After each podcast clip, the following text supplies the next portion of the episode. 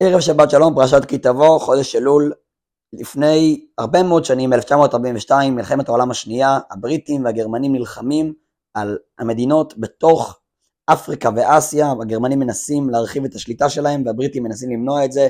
כל החיל הבריטי היה במאמץ מרוכז למנוע את ההשתלטות הזאת, גם חיל האוויר הבריטי לקח חלק במלחמה הזאת, ובאחד מהניסיונות אה, באמת לבלום את הגרמנים, מטוס בריטי מתרסק בלב המדבר. טייס בן 24 בשם דניס קופינג מתרסק במדבר, הצוות במפקדה בטוח, בטוח שהוא מת ונהרג, אבל האמת הייתה שיש מצב שהוא שרד את הדבר הזה, ככה מסתבר בסוף.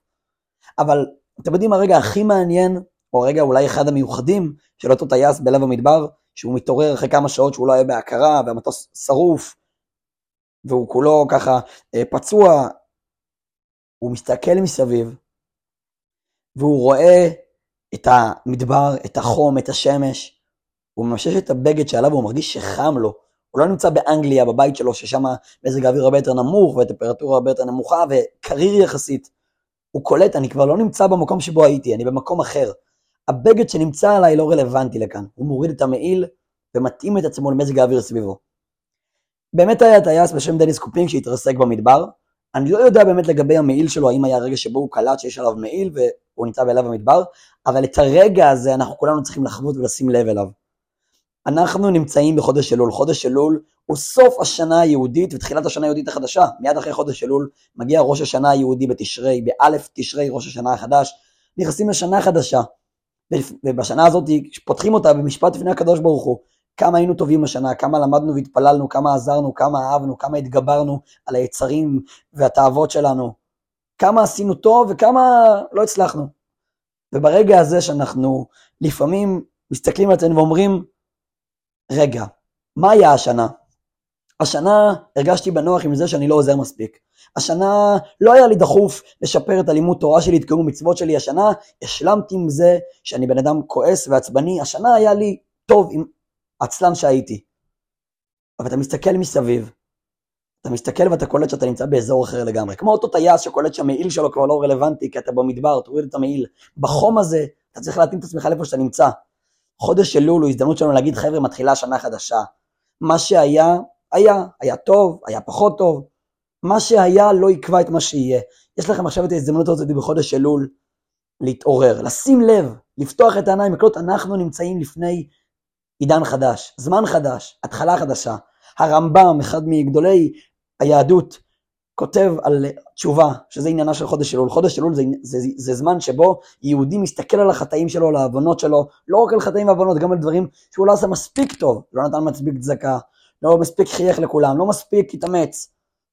והוא אומר, מדרכי התשובה, להיות אדם צועק תמיד לפני השם, ובסוף כל הטקסט שלו מביא, עד שיוכל לומר, אני אחר.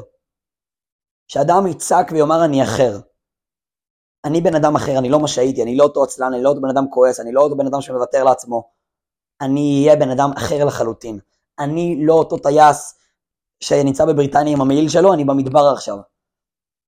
אנחנו קוראים בפרשת השבוע שלנו, כי תבוא, מדברת על ביאה לארץ, הקדוש ברוך הוא מצווה דרך משה רבינו את עם ישראל לפני שהם נכנסים לארץ, לבנות איזשהו מזבח לקדוש ברוך הוא, להעמיד איזשהו גל אבנים, לכתוב עליו את התורה, אבל להעביר אותו יחד איתם, את ה, את, לבנות כדוגמת המזבח הזה, להעמיד בעצם איזושהי אנדרטה, איזשהו סימן שכתוב, שכתובה עליו התורה. מה הרעיון? הרעיון הוא שהייתם במדבר, במדבר הקדוש ברוך הוא עזר עליכם והגן עליכם, ואמר לכם שעוד מעט עכשיו, עכשיו אתם במדבר, אין לכם את עבודת האדמה.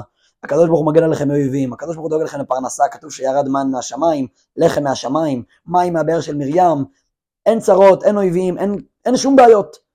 עכשיו מגיע עידן חדש, בעידן החדש אתה יכול להגיד לך, תשמע, עד עכשיו לא עבדתי בתוך עבודת האדמה, עד עכשיו לא התאמצתי לעזור, עד עכשיו, עכשיו מתחיל עידן חדש. אומר לך הקדוש ברוך הוא, גם בעידן החדש, גם כשאתה עובר צד, אתה עובר את הירדן, אתה עוזב את המדבר הנוח, ואתה עובר אל ארץ ישראל, במקום הזה תחליט להיות בן אדם אחר, אבל איזה אחר?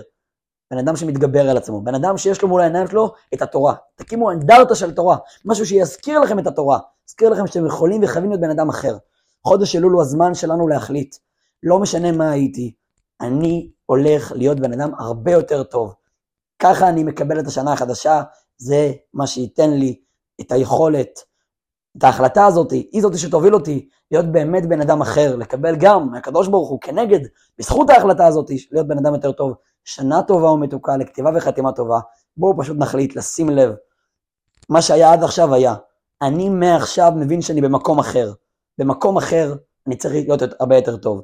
אם עד היום הרווחתי אלף שקל, היום אני יכול להחליט שאני מרוויח אלפיים שקל. אם עד היום הייתי אה, עוזר לבן אדם אחד, היום אני אעזור לשתי אנשים. בואו נחליט להיות אנשים אחרים, הרבה יותר טובים. שבת שלום לכולם, משיח נע וכתיבה וחתימה טובה לשנה טובה ומתוקה.